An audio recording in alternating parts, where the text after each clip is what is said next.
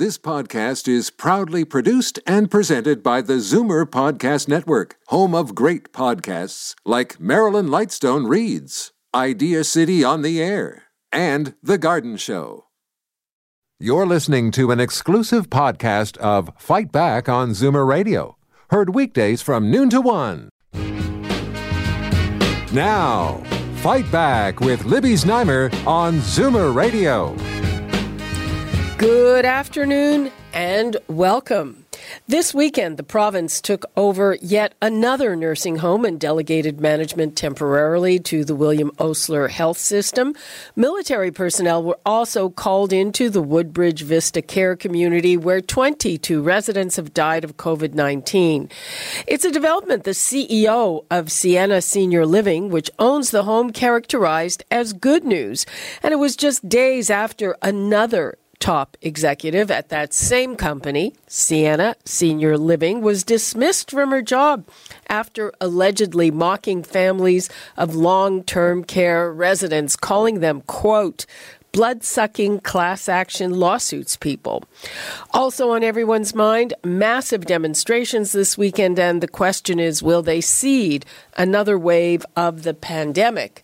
And remember that one time top up for seniors the government promised? Well, uh, the check is not quite in the mail.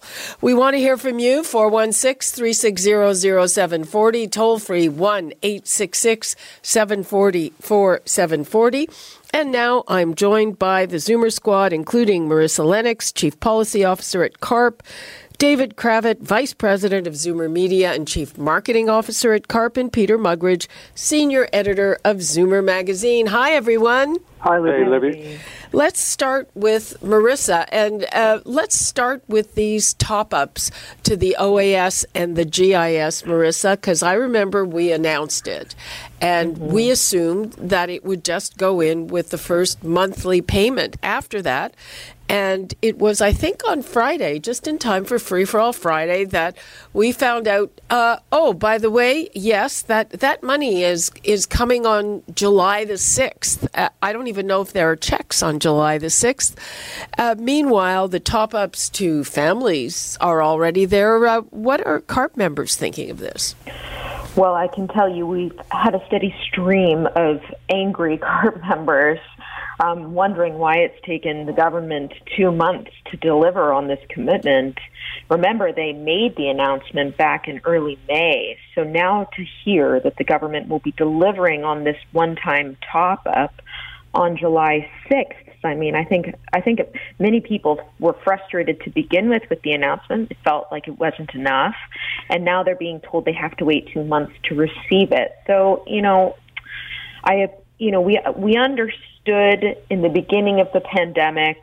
Um, you know, the government's initial was, response was really to address income replacement, um, and then there were a number of other programs that were targeted at specific groups, uh, students, and it really felt like seniors were a bit of an afterthought. And then came this announcement for the top up, and and while we were pleased to see it, I think many people just are simply frustrated because there's just no question there have been increased out of pocket expenses that have made it difficult for people to get by over the last three months.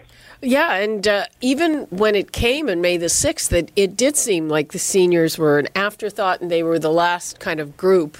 Uh, I guess disabled people, too, they came afterwards. Uh, but uh, the last group to get attention. David. Well, I think it's true. I think that if you look at the um, even the evolution of the nursing home uh, scandal, um, it, it came in waves, and the seniors. Oh my goodness, this is disproportionately affecting seniors, uh, life death wise in the nursing homes, and then financially with the various payments.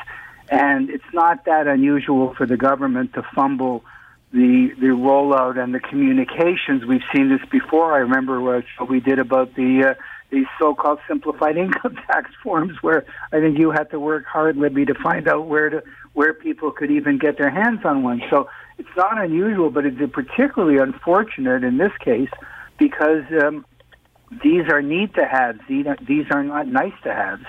Well, yeah, and and Peter, do you think it's a, a, a a deliberate calculus that uh, Trudeau is saying maybe, well, I, I need young families more than I need those seniors? We know that seniors vote. Well, he said he said that um, seniors aren't um, that they hadn't lost income due to the uh, to the economic shutdown. So he that that was his explanation for why they came last. He said they needed to the government needed to get help to business, get help to individuals first, and then to sectors that were struggling, and then to seniors. And uh, that's why he put them last. But it, it is it is a bit of a slap in the face that they came after foreign students. You know, like I, I thought that was quite funny. But uh, you know, um, I, I guess he's done the calculus and he and he figures, um, you know, families. He he wants that that family vote more than he wants a senior vote. I, well, I, I and, that's, and that's over and above any income replacement for families. That's not income replacement. That's a top up. Right. To yeah, uh, as, yeah it it seems a little incomprehensible, and and on top of the horrific situation in our long term care homes and the fact that 82% of the deaths from this pandemic are in the long term care sector, you would think, Marissa, you would think that they would try a little harder. You would think. Um, but there's there's no question. I mean, ageism is is is so pervasive in our society we don't even recognize it anymore and and it's so clear that you know our our seniors have been let down by every level of government um, from the very start of this pandemic through to now. And I think that there is an appetite on the part of our government to address what's going on in long term care, but the problems are so deep and they're so large, they don't even know where to start. And also keep in mind the people that are making decisions around how to fix our long-term care homes.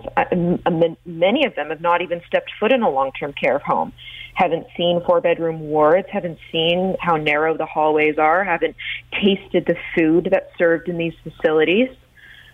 So that's a real problem. Yeah, and, and Marissa, you really got the sense when when the Army report came out that for many of the uh, you know, eh, many of the government officials were surprised by it all. You know, like it, it, it, it was the first time they were hearing of it. It seemed. You know. Well, yeah, so. that's uh, you got to wonder about that. It was very interesting. On Friday, the Registered Nurses Association released 35 reports going back 20 years with the proviso that we really don't need another commission or inquiry or whatever. Mm-hmm. We know what the problems are. But I mean, it. You know, if that doesn't underscore the situation, I don't know what does. Thirty-five well, reports. I, I think one. I mean, there's, there's. I, I don't want to put in a, a, a pitch for the government here, but there is an old political axiom of you know never attribute to malevolence what can be explained by incompetence and and uh, you know we were all happy enough with the announcement on in May of the top up. So the question becomes, well, how dare you announce this in May without having any idea how to get the money delivered? I mean, there's a sloppiness that pervades all of this that is very alarming, and I think it's exacerbated by what you just said, Olivia, about the reports dating back 20 years. I mean, 189 inspectors of nursing homes in Ontario conducted a grand total of nine uh, inspections last year. So and, I want and then now they're doing them phone. Here. Whose heads are going to roll for this? Yeah. So, uh, you know, still with long term care, we saw yet another long term care home taken over by the government, the management handed to William Osler, and it's the same one where we saw another uh, top executive fired for just being really callous, really callous about the loved ones of people in that system. So, where does this leave us? I mean, there there is a big issue about whether private long-term care homes should be gone. If because most of the problems are with them, does does this just uh, prove that? I, I think it does, Libby. I I, I think uh, you know their, their bread and butter is really retirement homes. That's where they make most of their money and, and I think we'll see a shift uh, of the long-term care element over to a more hospital-like setting run by the province or, or nonprofit, and and uh, let the let the homes do the the retirement you know uh, villas. They do very well, and they make a lot of money on them. Yeah, but is that just going to shift the burden? There are a lot of people, including Samir Sinha, who is one of our top geriatricians who basically says whatever we do should also cover the retirement home sector because just as people are older and frailer in long-term care the same thing is happening in retirement homes and, and often marissa as you've said many times they're there because they can't get into long, long-term care that's right you know i I'm not convinced that eliminating the private sector from long term care is the single solution that will fix long term care. There are just so many problems with this system from staffing to underfunding and you, and you do worry what, about injecting more cash into this sector and what the long-term care the private homes in the long-term care sector will do with that money will they just you know will it go toward their bottom line or will it actually go toward frontline staff um, I can honest to God say I was just disgusted by Ms. Dykeman's comment referring to families as blood-sucking class action lawsuits people. I think it's horrible that these people even exist in this space. And I think hopefully what comes out of all of these inspections and investigations is that there will be a very clear list of people that shouldn't be in this industry and they should go elsewhere because there's just no question that there are some really bad actors and they shouldn't be operating homes. Well, are you talking about corporations or, or particular executives? No, I think, well, it depends on, I, I'm talking about home operators. There are a number of home operators that shouldn't be in this space, but also in, in this case, it was a particular executive. I, I think that I think the um, question is uh, inverts what needs to happen. It, it, may be I don't have a position. It may be true that there should be no private uh, uh, providers in long-term care homes. Um, but I think the issue really should be what do what is long term care? What does it need to look like? Yeah. What does it need to look like at every phase along the continuum from living in your own home and requiring a worker or an assistant to come in once or twice a week or even more often to take care of you in your own home. Now your medical needs increase. You need to be in a, you need to maybe move into a, a retirement home. You want to downsize. Maybe then you need institutional medical care what has to happen? What do those facilities need to look like? What do they need to deliver first? Then who best to deliver them? But if you if you start with a ideological thing, get rid of all private uh, providers, then okay, well, what happens to the people living in those buildings right now? Are you confident of a rational transition plan? I'm not. I don't think the same people that brought us this mess are remotely qualified to create a transition out of it. I'm very worried about that. In fact, I'm more worried about that than anything. What makes us think that now that we've got their attention, that the same geniuses that created this fiasco can fix it? I, I don't have. Uh, uh, you know, I, I, admit I'm not uh, overflowing with confidence on that topic. Well, you know, I I think that if there is a more, I mean, right now the money is in envelopes where they have to spend it, but yes. there's still enough room for profit and there's cutbacks of staff. So I think that if if the rules for what you have to provide, certainly in terms of staffing, become ironclad, then you know a lot of those businesses will get out of that business because yeah. it will not be profitable. I don't yeah. even think you have to say, okay, we're we're banning for profit homes. You tighten Good up point. the rules, yes. and they'll get out themselves. And, and yeah. that speaks to a real need for national standards and very clear guidelines and standards that have to be implemented in these homes so that for-profit facilities cannot circumvent these these regulations, these these these standards in the homes, as as um, you know many are now.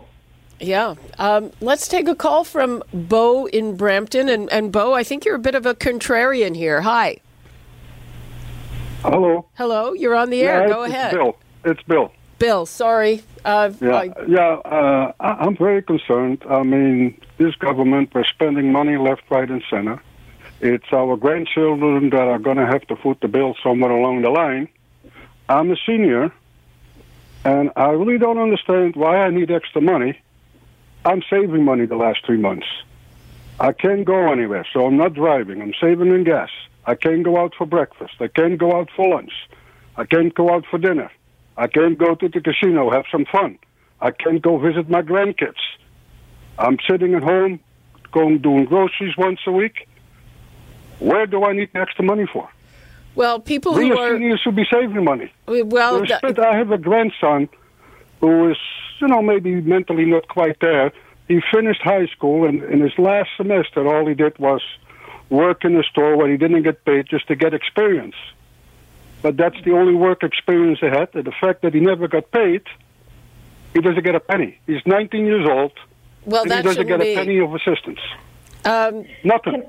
Okay. Uh, Let me respond to that. Okay, if, we're going to. if to I let. may. Okay, uh, Bill, I'm going to let you go, and you listen to Marissa's response. Thanks for your call. You know, it's interesting because you can collect OAS with an income of up to, I think it's around $125,000 a year before it's fully clawed back, and it starts to get back clawed back just before that sort of $100,000 mark. And so some people have said, well, why do people whose annual earnings or income is, you know, upwards of $100,000, why do they need a one-time $300 top-up? And, you know, I understood the government's decision to select GIS and OAS recipients as sort of a, you know, it was a blanket decision and they needed to get cash out and they wanted to get it out quickly. And so these two, they chose these two specific programs to do that. Um, of course, you know, it's now taken them, it'll take them two months in the end to actually get the dollars out. So I'm not sure it was the right decision. But I think what he's, you know, we need to remember we're at a time in history where there's just so much diversity of situation. This is a cohort of people that is getting bigger and bigger. And there are examples everywhere along the spectrum of people in need versus those that are not. Um, and it's and it's hard to create a one size fits all solution for this for for a group of people with so many individual circumstances. Well, and the the other thing I wondered about, I get that they wanted to do it in a blanket program because once you start fiddling around, it takes longer. But they made it this top up tax free. That I don't get. so. Yeah, that's right. So that I don't get. Let's go to Pat in Toronto. Hi, Pat. Good morning. Good afternoon. Uh, lots of comment, lots of comment, but nobody talks about how are we going to pay for this. Is it is the money going to drop out of the sky? Taxes.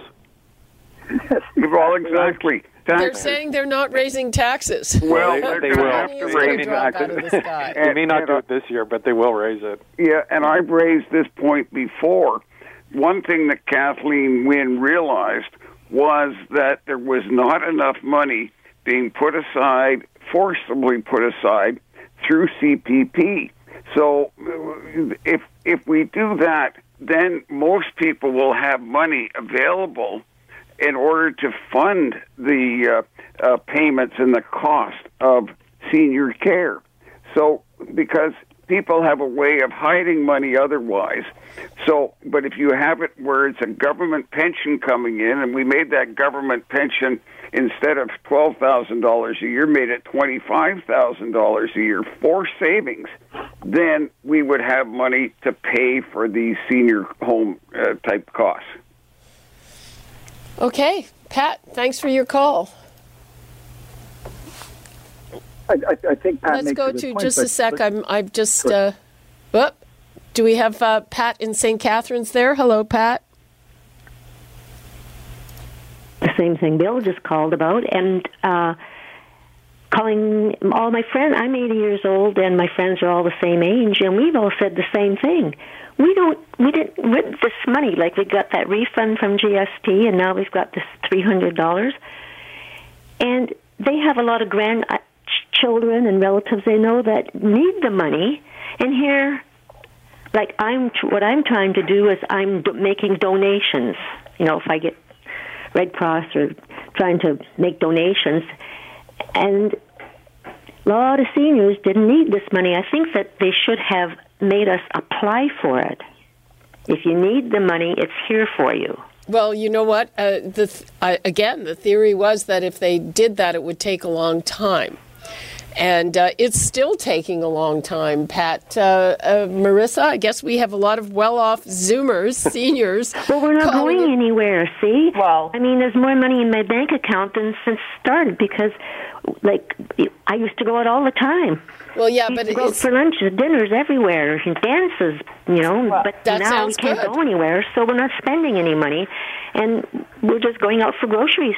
Well, yeah, there are a lot of people who can't even do that, and they have increased delivery fees. And until there was a little uh, change with with the drugs, people who are on multiple medications that, that had to be Yeah, I co-paid. realize all that. Then those people should be the people. They should have got six hundred instead of my three hundred. They should have got more, and I should have got le- none. Maybe You know what you mean? can Like it's. Yeah, let I'm let just speaking for anybody that I know. That all the seniors that I know say that, you know, they don't need it. We don't Oh. need it. Why did we get it? Okay, well, let, I'm going to let Marissa respond, but um, Well, It's what I can, what I know about our own CARP members is that they are a very generous group, and I have no doubt that if someone received three hundred dollars from the government and really does feel strongly about the fact that they don't need it, that maybe they'll take those dollars and and, and they'll give it to charity or, or they'll give it to someone who does who does need it. Um, again, I think the purpose of the program was about expediency. Um, the irony, of course, being that the government actually can't get it out for two months. Um, but I can also say that, listen, I, you know, we've heard from countless CARP members who have expressed that this COVID pandemic has put them in a very precarious financial situation. So while I'm delighted to hear that um, you know you don't need those dollars, there are people that that live paycheck that are on fixed incomes um, that have seen a 30% increase in the price of their groceries, that are taking 10 or more medications and have seen their dispensing fees skyrocket, that have had to pay for other things like delivery fees on on groceries and, and drugs, and and those costs add up. Um, and and and people have been put in situations where they are making difficult decisions around um, necess- around everyday necessities, um, and no one should have to be put in in a position like that. uh, I'm going to take a call. I think it's Claudette. Is that right in Hamilton? That's right. Yep. Okay. Uh, Claudette, go ahead. You're on the air. Okay. Uh, I just wanted to say, not everybody is uh, has a lifetime uh, pension, and not everyone is uh, a well-off Zoomer, uh, especially single females. So um, I do have a pension that I'm drawing for from, but the investments have gone down a lot. So uh, I am in favor of the help. And yeah, maybe I'm saving money by staying home, but that's a sacrifice, right? And um, I also think, speaking of tax, I don't think OAS should be taxed. So tax free uh, benefit there shouldn't be taxed either. Well, your your three hundred dollars won't be taxed. That means you know people who are getting Yeah, it clawed that. back. That three hundred bucks won't be clawed back. I realize that, yeah. but I mean, you're hearing from a lot of people that aren't are not on fixed income. Obviously, they've had better luck, um, but you know, not all of us are there. And I also, um, you know, like I, I just want to address uh, the as being taxed is not it shouldn't be as well.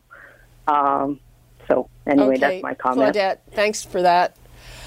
Okay, yeah, we're beginning to run out of time. So I want to ask uh, with these large demonstrations this weekend, we just heard the conservative leader Andrew Scheer saying people are upset seeing our seeing a that these were allowed and and uh, some of our politicians who are telling everybody to stay at home, who are not allowing you to grieve for your loved ones, not allowing you to see your loved ones in long-term care going out. Justin Trudeau going out taking a knee. Uh, how do you see this? And are you worried that this is going to seed another wave?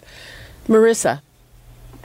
Well, um, I'm certainly not a health expert, but I can say that I've read a number of comments from health experts in Canada and in the U.S. that have expressed worry about a possible surge in cases as a result. So I'm inclined to say yes, only because these protests have brought thousands of people out of their homes and onto the streets in cities across Canada and the U.S. Um, the majority appear to be wearing masks, but of course that isn't a, gar- a guarantee. Um, but I guess you know, for so many people who are protesting, the cost of not doing so um, is uh, is greater than contracting the virus itself.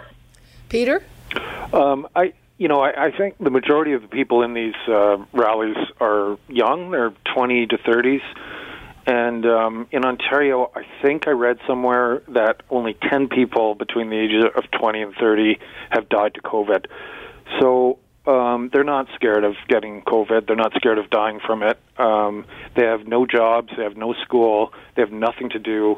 Uh, it's not um, unexpected that these kind this kind of unrest is going to build. And if it is like a, a demonstration it's it's nearly impossible to put in uh, distancing in it. So, you know, Trudeau Trudeau said we need to sort of uh, balance, you know, uh, the need to demonstrate w- uh, uh, with uh, physical distancing. That's not possible. It, the the fact is, young people aren't scared of getting this disease, and they're they're just going to they're just going to go out, and I, I, think it'll be interesting to see whether whether the cases spike afterwards. Well, we'll find out soon enough. Yeah. David, twenty seconds. You got the last uh, word. No, I, I, echo what Marissa and uh, Peter said. I do think it is going to compromise to some degree the credibility of the experts that have been uh, scolding us because their advice has changed abruptly from this is, you know, it's dangerous to society to congregate in Trinity Bellwoods Park versus it's not so dangerous if the if the cause is good and the cause is good. So uh, I'm I'm less bothered by the the protests and the lack of social distancing. It's true, it's young people than I am about the well. If that's the case, why are we still locked down? Yeah. Yep. Okay, we're out of time. Thank you so much to our Zoomer squad, Marissa Lennox, Peter Muggeridge, and David Cravit, and Thanks, we will Libby. talk again next week, if not before. Thanks. Okay. Thank you, Libby. You're listening to an exclusive podcast of Fight Back on Zoomer Radio, heard weekdays from noon to one.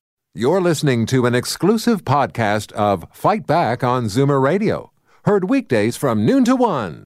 You're listening to an exclusive podcast of Fight Back on Zoomer Radio Heard weekdays from noon to one. This podcast is proudly produced and presented by the Zoomer Podcast Network, home of great podcasts like Marilyn Lightstone Reads, Idea City on the Air, and The Garden Show.